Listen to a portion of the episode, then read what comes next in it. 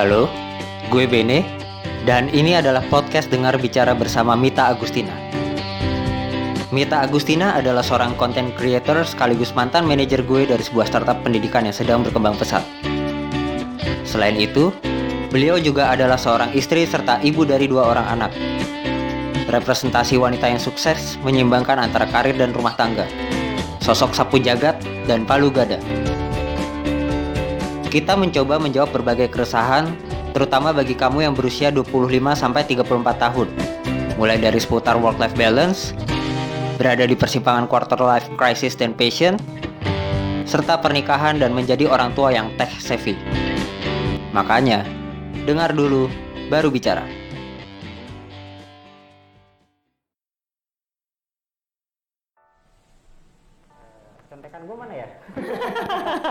Contekan ya? Coba lu cari dulu. Udah dapat. Eh, tapi gue sebelum mau nanya deh, lo nonton John Mayer gak sih? Nggak punya tiketnya. Kenapa nggak nggak dapat? Nggak dapat. Eh, gak beli yang setelahnya itu kan ada di Bukalapak itu, Nggak dapat juga. Nggak dapat. Eh, Terus gua menyerah udah aja. terus ada konser yang mau dikejar lagi. Ada gua mau mau nonton Lani Lani kapan? Agustus. Agustus. Agustus bah masih jauh dong. Iya, tapi udah dijual dari kemarin-kemarin itu lah. Terus eh, apa konser terakhir yang lo tonton banget sebelum Coldplay? Sebentar gue lupa abis Coldplay nonton apa ya? Gue terakhir kayak Liam Gallagher 2018 ya. Coldplay itu tahun berapa ya? Coldplay 2007 eh 16. 16. Iya. Kayaknya Yang di ada Singapura ya. Mbak? Oh, WTF masuk hitungan nggak tuh? Masuk dong. Iya, WTF, WTF. WTF berapa? WTF Tahun lalu. 2018 ya tahun lalu. 18 gue malah gak nonton, gue malah 16 17 nonton, 18 gak nonton. Gak ada duit. Soalnya gue habis Itu gue juga dapat undangan. Oh, Ya, gitu. oh iya, eh terbaik. gue tuh kalau kebetulan banyak temen di yang gitu deh suka ngasih Iya. undangan sih. Tapi kecuali Coldplay, Coldplay gue belilah. Iya, iya, iya. Dapat undangan dari mana? ya, ya gak mungkin sih. Karena di luar juga. Iya terakhir WTF, terakhir WTF. WTF terus nanti mau ngincer Lani. Itu lu Lani udah udah beli, udah beli. Udah beli malah? Udah beli Lani. itu lu kalau nonton konser eh, ngajak temen atau sendiri atau Sama teman-teman pasti. temen? Gak, gak sama keluarga? Enggak, karena gue pasti kalau karena selera musik gue sama selera pasangan gue tuh beda gitu. Beda ya? Oke. Dan gue nggak gue nggak mau maksain cuma karena gue pengen ditemenin terus Hmm. lu harus temenin gue harus dengerin lagu ini gitu. Iya, gue kas, iya, gue bener, bener, kasihan. bener, bener. Dan gue lebih prefer kalau gue pergi gitu Hmm. ya laki gue jagain anak-anak. Hmm. Begitupun sebaliknya kalau laki gue mau nonton apa, nonton konser atau apa, gue yang di rumah jagain anak-anak gitu. Iya. Oh iya, anak berapa? Dua. Dua. Usianya? Satu sembilan satu empat. Satu sembilan satu empat. Jagoan dua-duanya. Enggak, yang kecil perempuan. Oh iya ya. Dua orang anak. eh, terus suka nonton konser. Lu ngasih explanation buat eh, ke anaknya Mbak Mita gitu. Eh, gue mau nonton konser itu gimana? Gue pasti bilang sih mau Eh. nonton ini. Maksudnya anak-anak anak-anak gue tuh tahu gue tuh suka dengerin musik. Terus dari dulu gue juga ngeband. Maksudnya mereka tahu lah. Oh Gitu. serius ngeband? Ngeband dulu. Apa vokal? Enggak. Apa? Main bass dulu. Ih terbaik. Main bass serius? Iya main bass main bass. Iya, Jadi iya. emang ya gitu lah anak band. Terus ya gue juga bilang kalau kalau mereka udah umurnya cukup suatu hari gue akan ja- ngajak mereka gitu. Kalau sekarang tuh gue masih worried sama ambience-nya Oh, iya, gitu, iya, iya. sama Asap rusuh, rokoknya iya. Iya, gitu, keamanannya dan lain-lain gue masih. Tapi someday mungkin ya gue nonton sama mereka mungkin. Ya terus lu nonton Coldplay di Singapura kan? Iya, di Singapura. Singapura nggak ada asap rokok lah ya? Nggak ada sih bersih Ya, sebenarnya. bersih, bersih. Cuman ya gue kan nggak kebayang Iya, ya iya. penuh banget Iya, juga gitu. Jadi enggak lah gue. itu gue gak suka nonton di Singapura entah kenapa Iya. karena terlalu strict sih menurut gue Iya, banget bener-bener. kayak Iya, iya. kalau di Bangkok tuh ada mirip di Jakarta sih Heeh. kan gue nonton yang Coldplay di Bangkok Oh, nontonnya di Bangkok ya? gue nonton di Bangkok Eh, soalnya nggak dapat yang di Singapura Oh iya iya iya. gue tuh nungguin di kampus apa apa Singapura Hub ya kalau nggak salah Iya iya iya Singapura Hub. Eh, Gue SD dapet SD yang Hub kan dia tuh nambah ekstra kan. Nah, itu, gue dapet yang itu. Gue tuh mantengin sambil kuliah. gue mantengin kan. Yang pertama nggak dapet. Eh, yang kedua gue dapet, dapet tinggal check out kredit kan. Uh, Pakai sisi temen gue terus Mm-hmm. nggak dapet. Kayak ketendang ke awal lagi terus habis itu udah nyampe belakang lagi udah habis semua. Oh iya emang cepet banget sih, parah 10 menit sih kayaknya. Eh, kayak, kayak John Mayer kemarin lah makanya gue Hmm. nggak dapet juga ya udahlah. Iya, iya, iya, itu ntar Gitu. dijual di Viagogo gitu. Eh, eh, Ya, itu ya, yang itu harganya nyebelin sih. amit-amit gitu kan. Iya, iya, iya. Tapi Mbak Mit, Hmm? eh, lu kan eh, udah ber eh, berkeluarga segala macem. Hmm. Lu sampai kapan mau keep up dengan tren eh, nonton segala macem atau hangout kayak gitu? Nggak tahu sih, kayaknya mungkin eh, Ada remnya nggak sih sama sebelumnya gitu?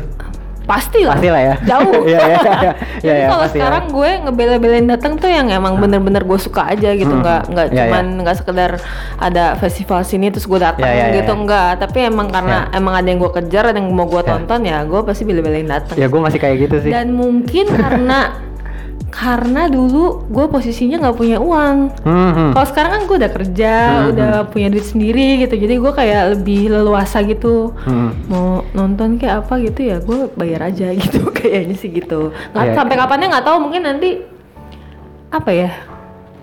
Nggak tahu juga sih, soalnya gue Hmm. ngeliat teman-teman gue yang lebih tua dari gue juga masih banyak juga yang masih nonton konser Iya, iya, gitu, iya, loh. iya. masih masih sih. Pa- paling nggak ya gimana cara balancing aja kan sama Mm. keluarga sama suami sama anak yang dan penting sama pekerjaan iya ya kan? betul yang penting tahu diri aja Iya, sih iya, iya, gitu iya. gitu maksudnya gue pergi sama teman-teman juga ya udah gitu nonton ah. konser aja gitu gitu sih paling. Gue tuh sebelum interview ini Mm-mm. lu tau gue, gue ngapain buat nyari bahan? Ngapain? Gue ngepoin LinkedIn. Serius tuh? Ya gue gue ngepoin LinkedIn. Soalnya gue bingung kalau misalnya hmm, gue bisa gue juga ngepoin Instagramnya Mbak. Mita sih Eh, terus gue tuh pertama ngefollow kaget ah 22 ribu followersnya. Terus eh ternyata banyak ngomongin tentang parenting segala Iya, macam iya, juga iya. terus juga tentang eh, passion eh, work life segala macam Mm-mm. habis itu gue ngepoin eh LinkedIn lo kan Mbak Mit Mhm. terus gue kayak ngecek ada yang menarik gitu dari eh, working experience gitu. Mhm. terus di bio link ini lo nulis gini eh, a content manager have knowledge of content marketing influencer outreach social media management event management and email, marketing. Jadi gue nangkep tuh going back and forth lo tuh full package content manager gitu loh. Mhm. Eh, mulai dari eh, dari riwayat pekerjaan gue lihat-lihat juga eh, boleh gue sebut gak sih boleh boleh boleh boleh. Apa ya? Apa-apa. pertama lu pernah kerja di media relation officer global TV bener ya? Nah. Eh, terus PR-nya Tupperware ya betul. terus officer marketing communication PR-nya rumah.com Mhm. Eh, tadi yang officer marketing communication di Bank Syariah Mandiri ya betul Terus sama sekarang content marketing manager Ruang Guru. Kalau dari experience lu, gue lihat kan lu dari mulai content creation sampai yang jadi kayak PR atau AE gitu udah pernah Iya, semua kan? udah udah pernah semua Lu eh, lebih mending jadi AE apa PR? Eh AE, AE PR mirip lah ya. A- AE PR atau kok mending lu bikin konten? Aduh susah tuh pertanyaannya. Gue bertahun-tahun memang di PR gitu. Yes, Terus sebenarnya gue nyemplung bener-bener konten marketing the whole channel tuh baru baru sekarang sebenarnya. Tapi setelah menjalani ternyata gue memang menyukai bikin konten gitu. Karena mungkin dulu sama ini bikin konten buat di pribadi aja misalnya kayak di Yes, blog, di yeah. Instagram dan lain-lain gitu. Uh, Kalau sekarang tuh ya gue bawa nama perusahaan gitu dan Yeah, ini yeah. justru uh, gue lebih seneng kayak gini sih sejujurnya sih. Apa karena eh, hasil kerja lo di bisa di show off gitu bisa betul bisa- betul ada showcase-nya gitu. Heeh, terus kalau kalau PR kan lebih ke corporate gitu ya jadi Yes. kita kayak ada pakem-pakemnya gitu loh cuman yang Ah. boleh lo omongin tuh cuman ini doang sekotak ini Hmm. doang gitu. sedangkan di konten marketing tuh lu dibebaskan berkreasi gitu Ya, dalam ya. bentuk apa pun gitu sih gitu sih kayaknya Tapi lu ngerasa nggak sih kalau be- yang ngebedain kreatif indus- industri dengan lu kerja corporate kayak gitu? Kalau terutama lu bahkan bilang lebih suka content creation kan? Mhm. Itu kayak eh, itu working of rejection gak sih? Ngerti nggak maksudnya? Rejectionnya gini. gimana eh lu ser- pasti sering eh, nge-propose ide gitu kan. dan itu eh, birokrasi yang mesti lo tembus kan banyak banget Mm-mm. dari internal sendiri. Mm-mm. kalau internal sendiri udah lepas ke div- cross division misalnya ke kreatif atau produk marketing segala macam habis itu ke bos ke klien kayak gitu segala macam itu kan eh, rejection semua isinya itu gimana cara lo ngehandle itu wah kalau rejection mungkin gue sudah makan asam Ah, garam iya kan sama sekarang. Jadi Iya, kayak iya, iya. kayak rejection tuh bukan sesuatu yang gue gue pikirkan Ah. lama-lama gitu jadi membuat mental gue dan pasti kalau pas saat reaksi pertama reaksi pertama lo manusiawinya pasti aduh kesel lah Iya apa kan? kecewa Ah. gitu tapi ya udah gitu. Gue maksudnya tidak hanya dalam kerjaan ya dalam kehidupan pun gue kalau menghadapi rejection gue tidak membiarkan diri gue eh, sedih berlarut lama-lama gitu sih. Jadi udah langsung lu rasain aja emosi lo saat itu terus habis itu lo lepasin aja lu bikin ide lain aja gitu gitu sih. Ya mungkin kalau selama ini kalau di kerjaan mungkin eh, di rejectionnya tidak sesuai dengan em, visionnya perusahaan pada saat ini gitu ya. Make sense juga buat gue. Jadi buat Yes, apa yes. gue mempertahankan? Lebih baik gue Ya, ya. eh, beradaptasi atau gue ya gue kayak air lah gitu. Eh, ngikutin si visinya company ini tuh apa sih sebenarnya gue ikutin itu gitu Ya, gue gue gue juga eh, nggak nggak terlalu suka orang yang eh, so idealis tapi pada akhirnya dia nggak bisa berbuat apa-apa terus jadi kayak bitching around ke Ah. ke misalnya ke perusahaan, ke atasan atau ke Betul, ke keadaan gitu. Gue juga nggak suka. gitu, Gue gue tuh lebih suka bener yang kayak terus air gitu. jadi toxic gitu Iya, loh, iya, iya. gitu kayak Iya. ya udah kalau misalnya ide lo nggak diterima lo nggak perlu baper juga gitu Iya, iya, iya. lo bisa ini kok bisa ngulik lagi kok gitu Hmm. Tapi kalau gue lihat sama gue kerja bareng Mbak Mit ya, eh gue tuh ngerasa Mbak Mit tuh kayak kayak bola bekel, kayak juggling ke sana kemari ke Iya, sana iya. kemari gitu loh. Iya, Eh, iya. urusannya banyak banget, eh, mulai dari internal so- internalnya sendiri aja kan tim timnya tuh banyak banget yang diurus ada email, ada sosial media, ada ap- apa segala macam. Itu belum ngomongin ke cross division gitu betul kan. betul betul Itu lo nge- nge-tackle itu semua gimana caranya? Em, gue awal-awal sejujurnya emang agak-agak overwhelmed. Hmm. Eh, eh, atasan gue juga tahu kok Iya, iya, overwhelmed iya. awal-awal karena gue eh, kaget kita megang banyak channel dan gue nggak bisa kayak nggak bisa ngelepas gitu kayak ya udahlah jalan aja sendiri gitu gue nggak perlu nggak mungkin itu gue pasti nyemplung ke semuanya satu-satu tahu udah sampai mana gitu.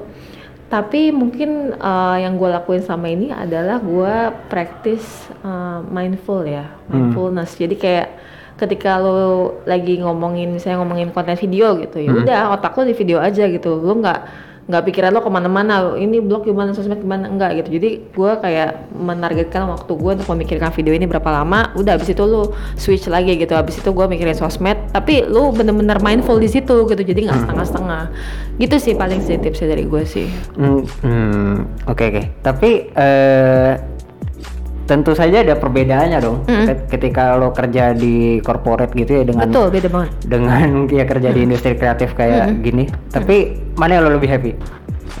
Hmm, Atau sebenarnya eh, nggak masalah sebenarnya dengan masalah sih gua- dengan corporate yang lebih Nggak agak strict, sih. rigid gitu, sebenarnya nggak masalah. Kalau terlalu strict gue jujur nggak betah. Mhm. Jadi gue, hmm, aduh udah disebutin lah tadi banknya.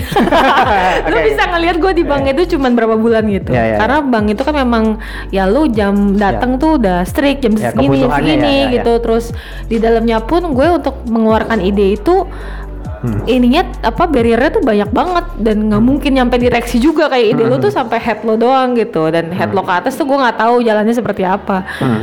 nggak bisa sih gue yang terlalu kaku gitu juga gitu jadi kalau misalnya di corporate pun biasanya yang fleksibel fleksibel juga yang open to ideas juga sih gue betah Oh gitu. ya, ya, ya. kayak eh, memberikan ruang eh, bagi karyawannya untuk ya show idenya terus bisa diimplementasikan Mm-mm, diskusi betul segala macam betul ya. betul Eh, lo ngerasa lo apa ya kayak passionate dengan pekerjaan lo nggak?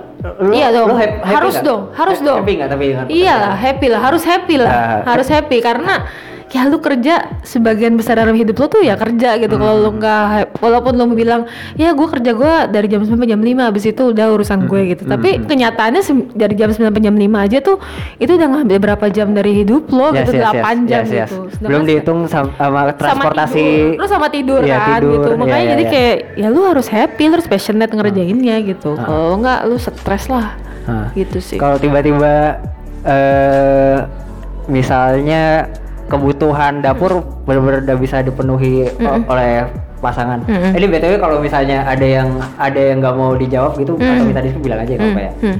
Eh, kalau misalnya kebutuhan dapur udah terpenuhi oleh pasangan gitu, Mm. terus tiba-tiba minta, oh ya udah kamu di rumah aja jadi ibu dos- domestik gitu atau gimana enggak tuh, Mbak Mita gimana?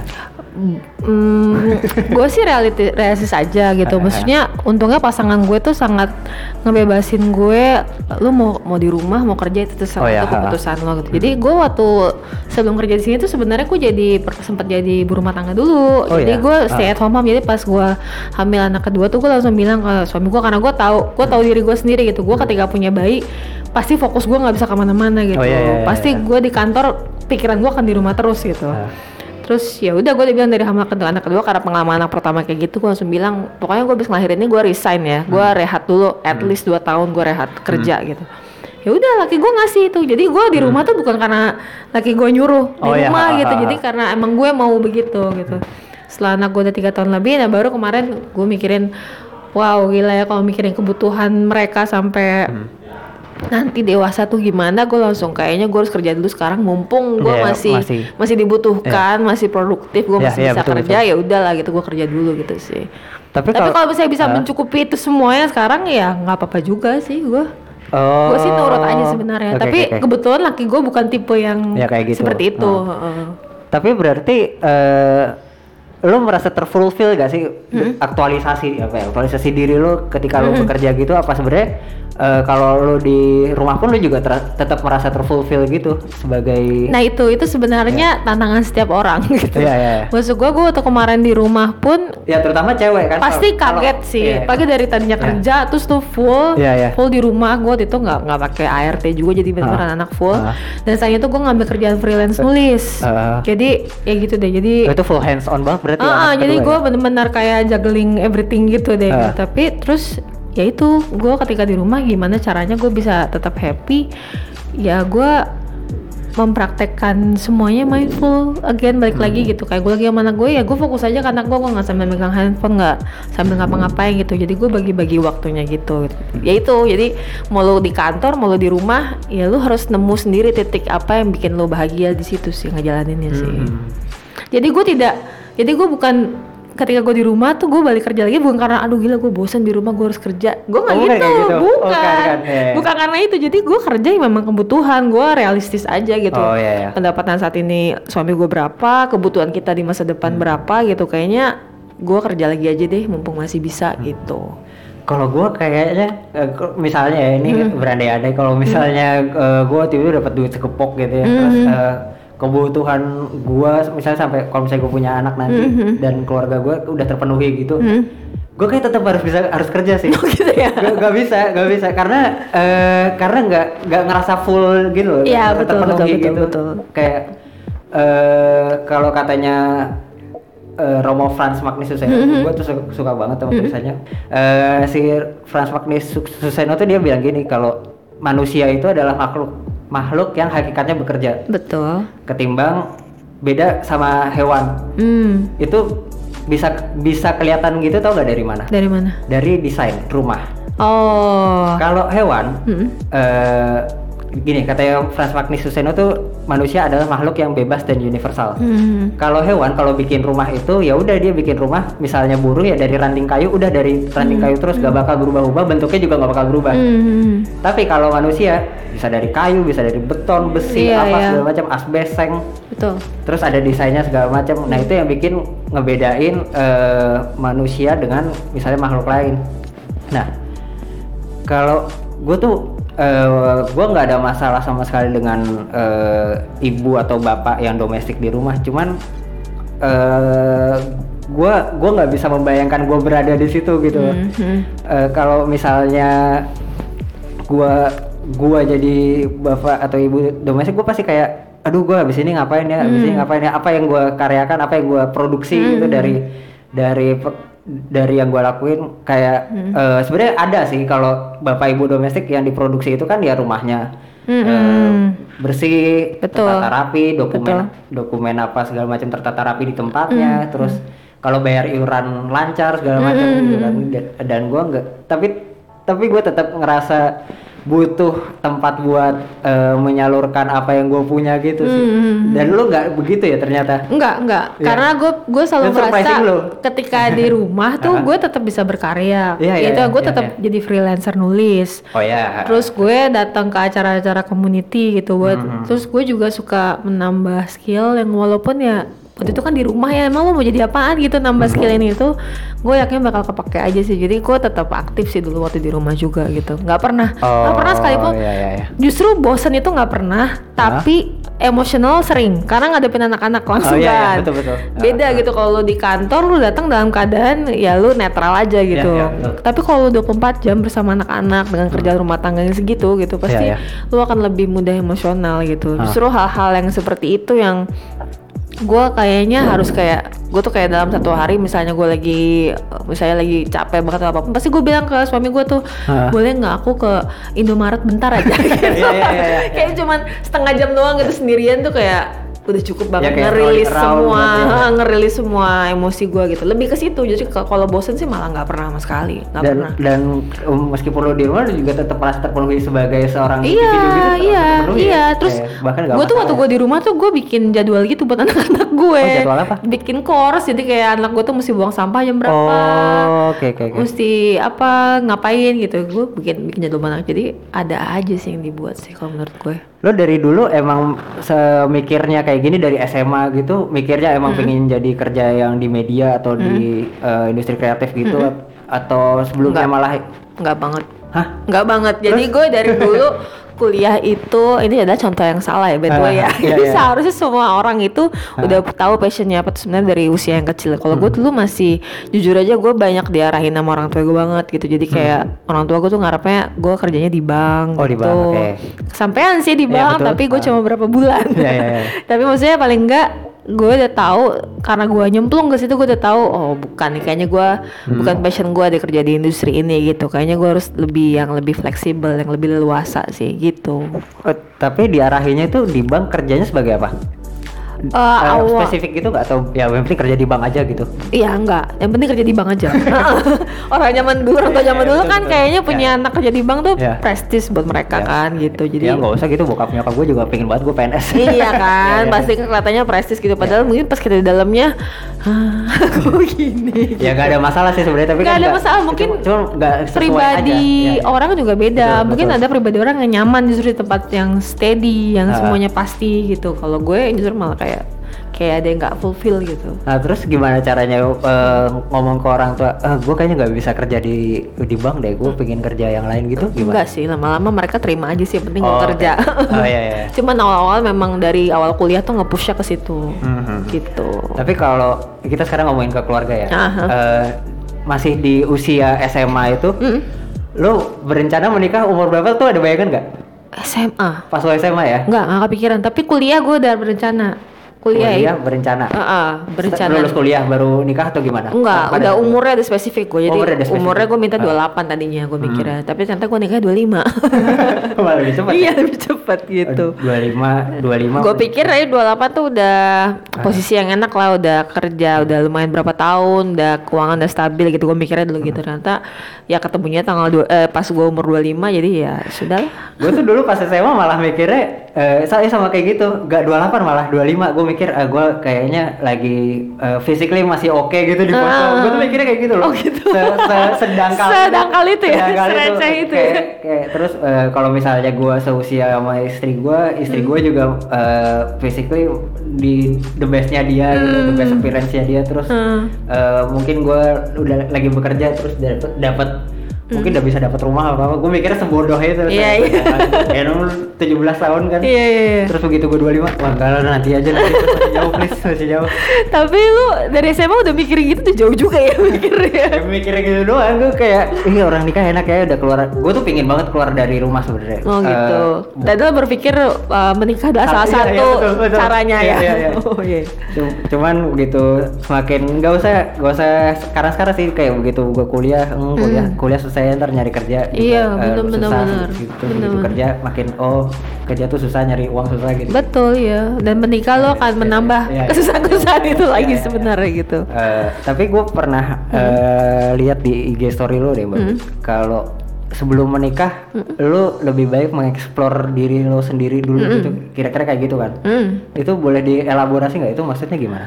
Maksudnya em, ketika se gue sih jujurnya setelah menikah apalagi setelah punya anak gitu Hmm. kayak tujuan hidup lo tuh emang eh, gue gak tahu sih ini benar apa enggak sih Yes, tapi yes. tujuan hidup lo tuh emang eh, semuanya tuh yang lo kerjain tuh emang buat anak gitu Hmm. ketika sebelum menikah tuh justru lu harusnya bisa mengekspor sana sini berteman dengan banyak orang tidak mengingatkan diri pada satu orang dulu lah gitu gue merasanya gitu jadi em, ya gue sih dulu juga pacaran juga gitu Iya, iya. Tapi gue sebelum ketemu suami gue gue sempat em, berpikir gue kayaknya nggak mau ngabisin orang dengan orang yang bukan jodoh gue gitu. Jadi gue sempat nggak pacaran tuh lama banget karena gue punya pemikiran seperti itu. Gue lebih baik gue pergi dengan siapa pun yang gue mau gue kenal dengan s- ap- siapa pun kegiatannya juga gue ikutin apa pun gitu. Karena gue nggak tahu yang sebenarnya gue passionate tuh apa gitu. Aha. ya itu maksud gue itu sih. Karena kadang-kadang ketika lu sudah menentukan gue kayaknya passionnya di sini deh. Aha. terus uh, pacar gue sama yang ini gitu. Lu akan mengikuti arahan pacar lo gitu. Oh, oke.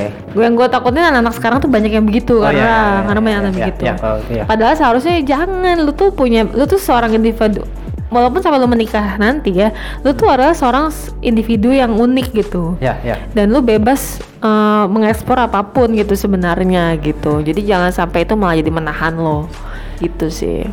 Eh gue se- 100% setuju sih sama itu. Soalnya tapi gue agak ragu dengan passion itu sendiri gitu loh. hmm.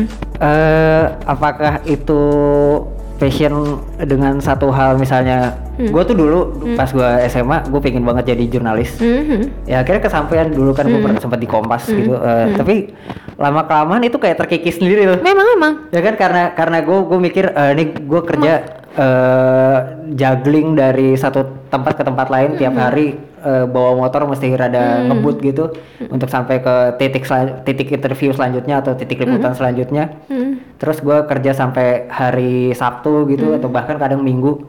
Terus akhirnya eh tapi gue juga tahu gaji gaji jurnalis tuh ya segitu doang gitu Betul, Ya kan, betul, lu heeh. pada akhirnya dihajar kenyataan eh, eh, lu kayaknya lu kalau kerja di jadi jurnalis kayaknya nggak bisa sehidup itu deh Hmm. gitu kan betul betul Eh, betul itu gimana Ya itu dia yang gue tadi gue bilang, Iya, iya. makanya lo harus merasakan semuanya gitu Iya gitu. kan? Gue tuh suka menyayangkan kalau misalnya ada gue sering ketemu anak muda yang bilang misalnya dia kerja apa terus bilang Hmm. Tapi kayaknya itu bukan passion aku deh gitu. Dan dia masih muda banget kenapa dia udah ngomong itu gitu. Iya, maksudnya bener-bener. lu Iya, tuh rasain dulu aja lu rasain Iya, iya. perihnya dulu aja lu sampai tahu yang sebenarnya passion lo tuh apa tuh lo akan tahu gitu sih. Nah cara nyari tahu eh, cara mengidentifikasi bahwa oh ini bener nih passion lo itu gimana? Saat lo happy? Iya lu tahu Happy tuh apa? menurut gue sebuah apa? term yang bisa kita buat menurut bener, gue. ya, ya, ya, lu ya. nggak bisa mencari, lu nggak bisa mencari kebahagiaan sih menurut gue itu Ya, itu ya. lo Betul, sendiri yang betul, buat sih betul, gitu. ya. Jadi apalagi di pekerjaan ya, Ah. em, lu nggak akan tahu lu happy apa enggak ketika lu udah menjalaninya apa belum sih, Mhm. gitu. Jadi bukan karena, jadi bukan, jadi gue pindah-pindah misalnya gue pindah kerjaan pun bukan karena gue mencari kebahagiaan bukan. Justru gue malah ngerasanya kayak gue tuh di setiap tempat tuh gue ada misi yang gue harus dapat di sini gitu. Ilmu yang gue harus dapat selalu semua tuh ada hikmahnya gitu. Jadi gue kalau di pekerjaan tuh misalnya ada panggilan tempat lain ya mungkin itu itu a call buat gue gitu. Gue menganggapnya begitu. Jadi bukan gue gue mencari kebahagiaan jadi gue mencari tempat lain gitu. Gue nggak begitu. Iya, iya, iya. jadi gue lebih menunggu call itu gitu sih Iya kayak gue ngerasa di usia gue kan 25 25 sekarang eh tahun 26 dik tua banget. Gue tuh gue tuh dulu SMA ngeliat orang nomor 22 aja tuh udah tua gitu. Sekarang udah gue ngerti perasaan itu. Eh gue udah 26 sih 25 26 terus gue tuh ngerasa di umur gue sekarang ini adalah saatnya lo discover yourself gitu. Betul, Iya betul, betul, betul. kayak kayak apa apa yang lo mau dan eh, apa yang lo mau itu kan nggak bisa di dicari tahu dengan oh lu kerja lu kerja di situ terus lu merasa happy terus ya udah itu yang lo mau itu kan Mm, nggak juga Enggak juga kan? nggak juga, Eh, nggak eh, juga. Itu lu bener-bener trial and error. Iya, trial and error, di trial error. segala hal gitu. Jadi waktu gue di salah satu kantor itu gue dulu sibuk banget se segini lah sibuknya apa lebih ya gue nggak inget deh. Tapi itu pokoknya itu sibuk banget pokoknya sibuk banget sampai weekend Sabtu Minggu tuh gue sering keluar kota segala macam gitu. Dan gue pas dari situ gue berpikir wah gue kayaknya nggak happy. Terus gue ngerasa mungkin kalau gue kerja tempat lain yang waktunya lebih pasti gue pasti happy di situ gitu. Ternyata pas gue pindah oh enggak enggak happy Iya, gue di iya, sini iya, iya, kayak gini doang gitu kerjaan gue gitu terus gue nggak dibutuh berpikir apa yang lebih gitu atau apa gitu jadi gue kayak oke mungkin gue itu happiness tuh bukan dari pekerjaan sih lo sendiri yang buat harusnya Iya, iya, iya. lu sendiri yang tahu tolak ukurnya Mm, mm, mm. happy itu gimana. Mm-mm. Kalau katanya si Oscar ini tentang eh, pernikahan dan passion ya, Mhm. dua hal yang sering Mm. bertabrakan. Mhm. Dia ada kutipan eh, tentang itu, tapi tendensi perkawinannya tuh agak negatif sih. Mhm. Dan kayaknya nih dia bikin karena dia punya commitment issue deh, gue nggak ngerti sih. oh gitu dia dia ngomong gini, eh, never marry at all Dorian. Men marry because they are tired, women because they are curious. Both are disappointed.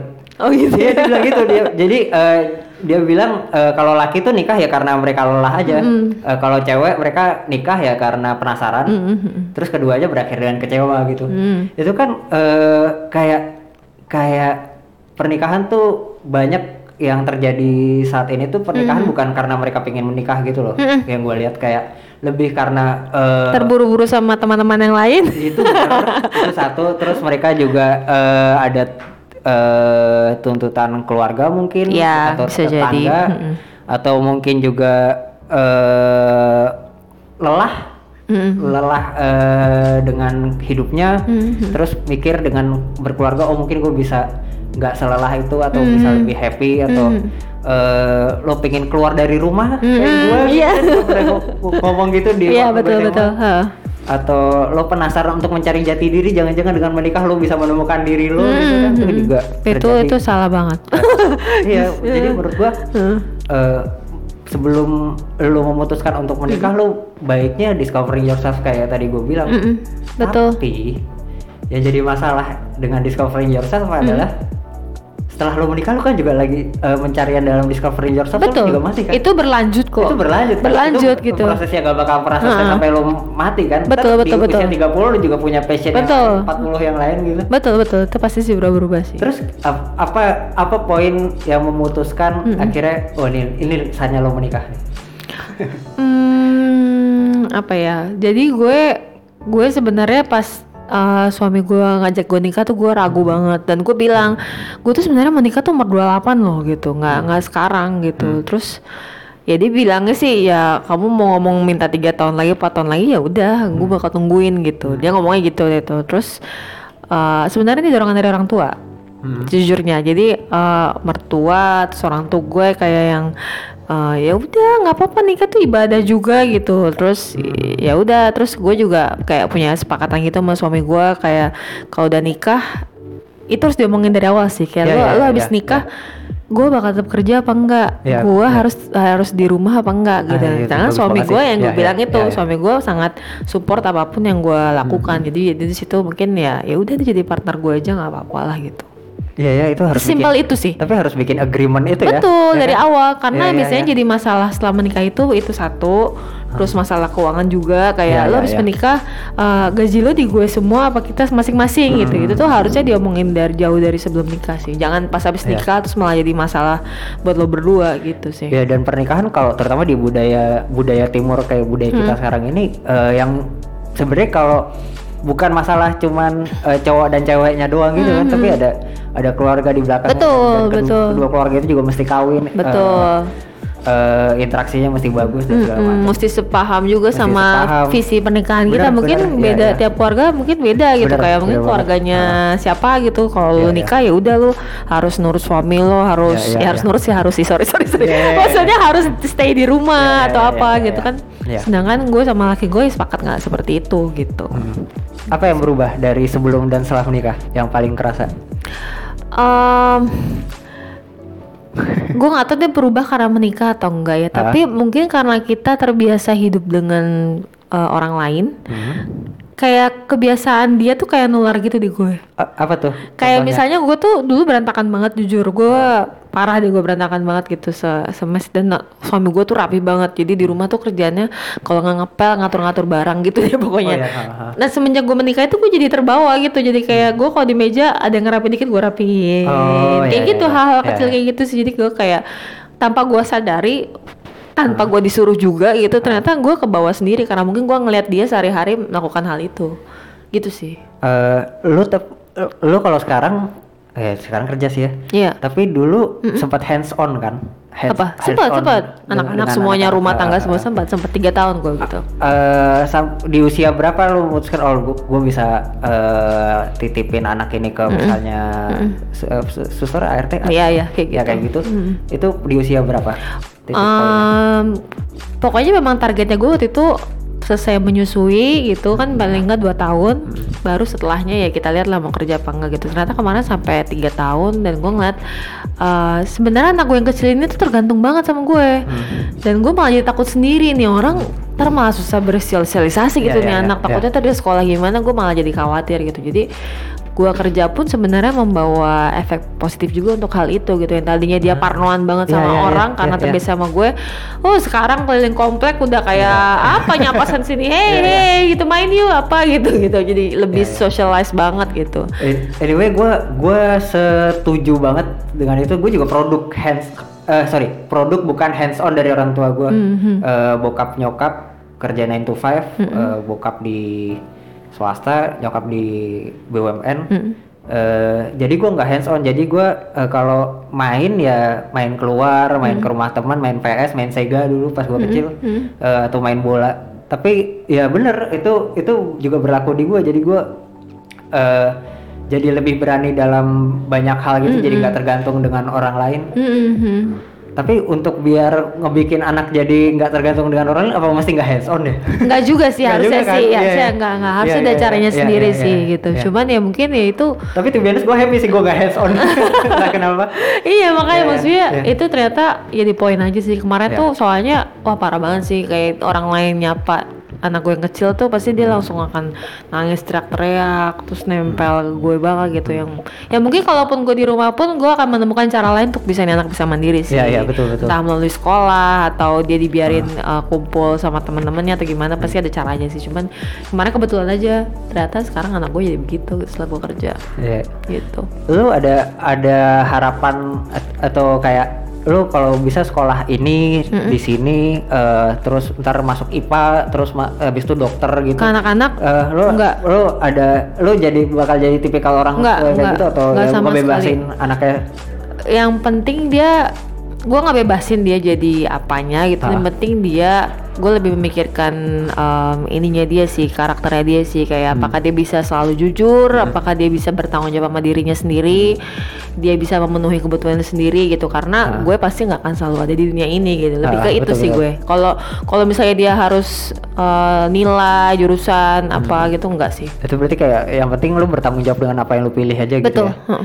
Eh, tapi gue lebih ke orang tua yang seperti itu padahal Mbak Mita orang tuanya yang ngarahin banget kan betul anaknya. mungkin karena itu Oh justru mungkin karena itu ya? Mungkin oh ya karena karena itu. karena oh gua tahu Iya. rasanya di, di bukan dikekang tapi di arahkan, Diarahkan gitu, Heeh. Maksudnya eh. kalau gue ngeliat kerjaan gue sekarang, Hah. kenapa gue dulu nggak milih komunikasi Iya, ya gitu? iya, iya, Karena iya. kerjaan gue sebenarnya di situ. lu kuliahnya apa sih? Gue lupa. Eh, Business administration, administrasi bisnis. Administrasi bisnis Itu tapi- FISIP, eh, tapi nggak terlalu jauh juga ya menyimpangnya. Iya, ada Eh, bisnis. iya, Cuma kan administrasi iya, bisnis iya, itu kan iya. ngomongin Iya, keuangan, bener, ekonomi, bener, lebih ke situ kan. Karena mau ke bank kan tadinya gitu. Jadi, Oh, iya. kalau gue mikirin kerjaan gue sekarang, gue harusnya ngambilnya komunikasi deh gitu.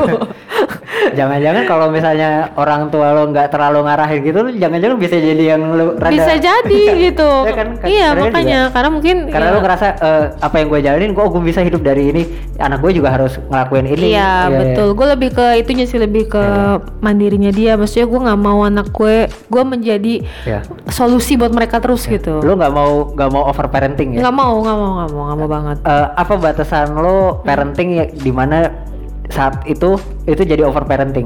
Eh, naro GPS ke anak kayak orang tua sekarang tuh over parenting nggak? Hmm, beda-beda sih. Maksudnya gue dikelilingin teman-teman gue yang banyak yang kayak gue juga mikirnya gitu ya. Lebih memikirkan si karakter si anak daripada Iya. dia akan menjadi apa nantinya. Tapi nggak ada jeleknya juga sebenarnya begitu karena mungkin eh, anak itu nggak tahu maunya dia apa, belum Oh iya, tahu betul, maunya betul, dia betul. apa gitu.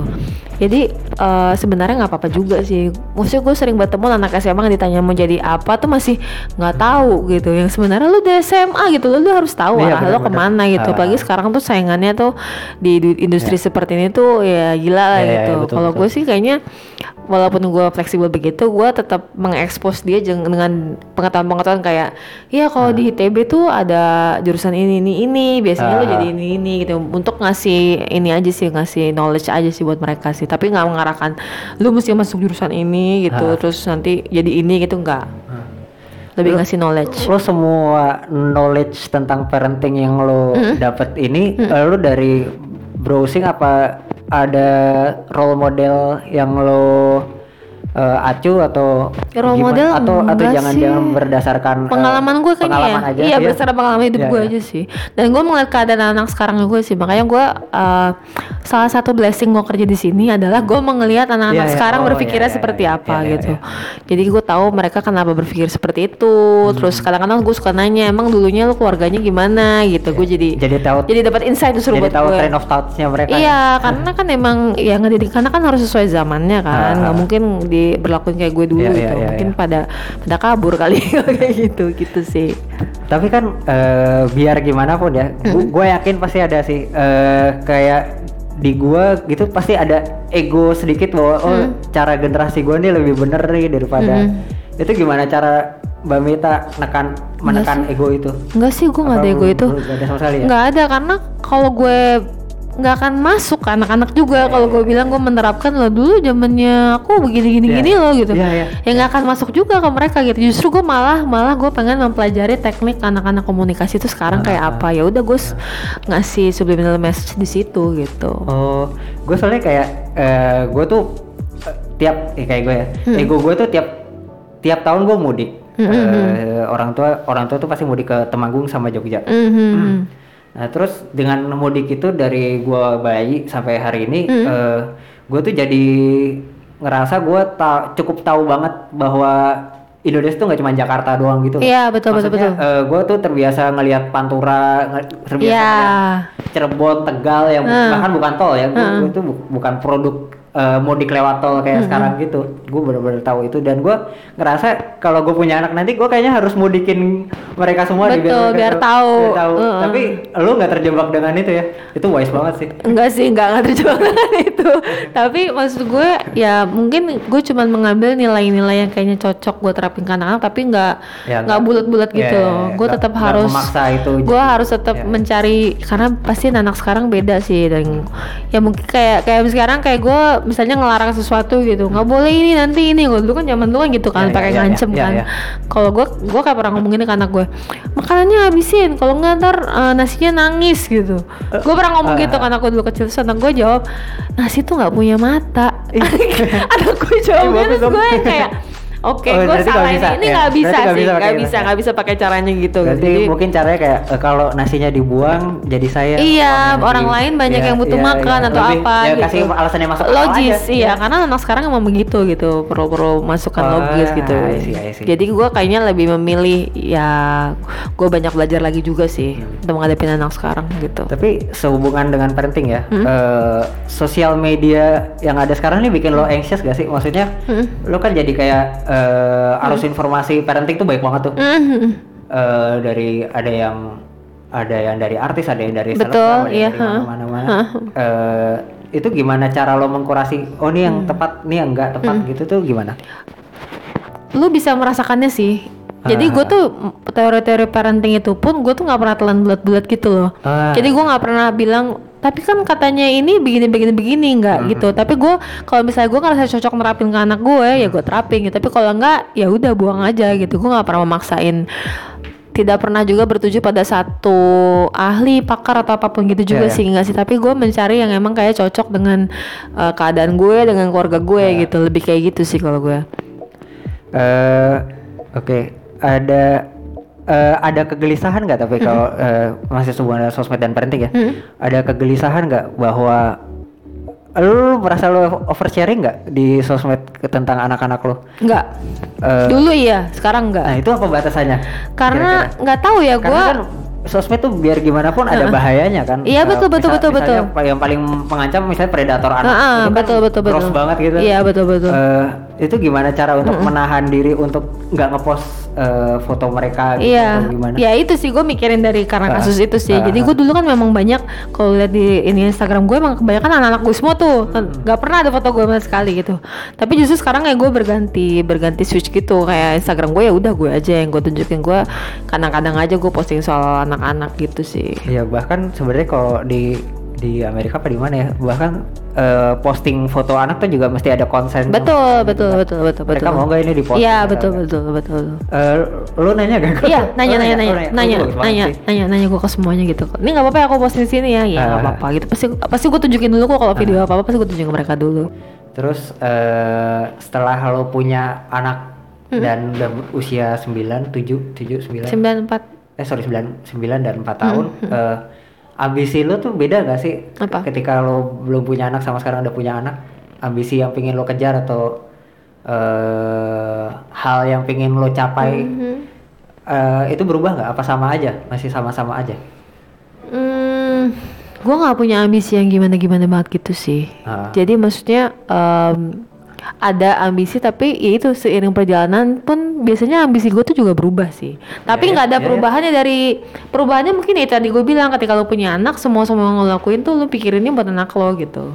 iya ya Jadi gue harus misalnya gue misalnya gue dalam mengambil pekerjaan gitu, Iya. gue berpikir eh, bagaimana efeknya ke anak-anak gue gitu. Kalau misalnya gue mengharuskan kerjanya yang di luar kota gitu, misalnya, eh, tapi mesti stay di sana gitu, ya gue pasti akan mempertimbangkan gitu apakah anak gue gue bawa ke sana atau gimana gitu. Pasti gue itu menjadi anak tuh menjadi salah satu faktor dalam mempertimbangkan gue memutuskan sesuatu gitu. Hmm, hmm. berarti eh, sebenarnya bukan masalah punya anak atau pu- nggak punya anak ya Bukan.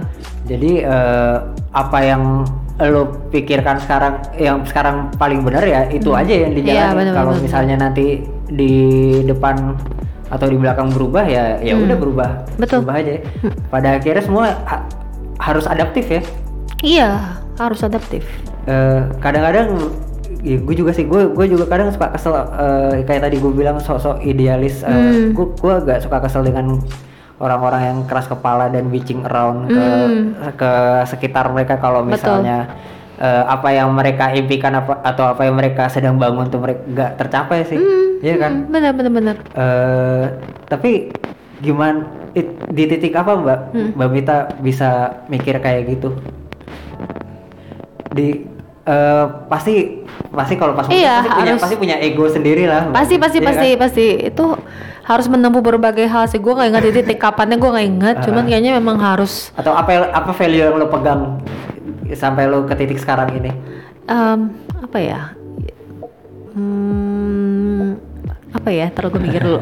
Oke, apa apa Yang penting mungkin kayak em, ya itu tadi. Jadi gue memang mencari sebuah bukan mencari keseimbangan. Jadi gue harus memang bisa ngeblend semuanya gitu Ah, karena blend ya. banyak hal yang gue pegang gitu istilahnya. Hmm, Jadi anak-anak di rumah, anak-anak di kantor, pasangan, terus Hmm. keluarga. Keluarga tuh keluarga di luar keluarga inti gue kayak nyokap bokap gue itu kan juga pasti menjadi satu bagian yang gue harus ini juga gitu harus gue maintain jadi gue gimana caranya bisa ngeblend hal itu semua gitu jadi Iya. kayak kalau misalnya di sini pun gue kalau misalnya lagi butuh waktu untuk cuti gitu cuman pengen ketemu nyokap gue nyokap bokap gue apa gimana ya gue ngomong aja gitu. Untungnya uh, alasan gue saat ini cukup mengerti masalah-masalah Iya, iya, seperti iya. itu iya. gitu. Jadi ya itu lagi balik lagi. Kalau misalnya di tempat lain mungkin alasan gue mungkin agak bisa agak nggak bisa diterima gitu. Kayak misalnya Hmm, kenapa mau ngapain cuti gitu?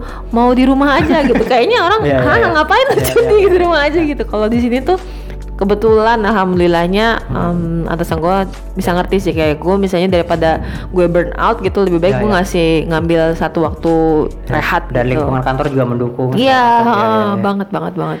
Eh, Dan itu yang mungkin lo nggak temuin di setiap kantor Betul, gitu sih. iya, iya, iya, iya. Mm-mm, gitu sih.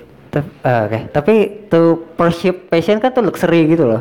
Iya. Eh, luxury buat orang terutama yang belum menikah kan. Heeh. Betul kan? Jelas Betul. karena nggak ada eh, yang dipikir, ada- yang pikirin cuma diri lo sendiri. Iya gitu. betul, nggak ada yang dipertimbangkan gitu Ah. istilahnya.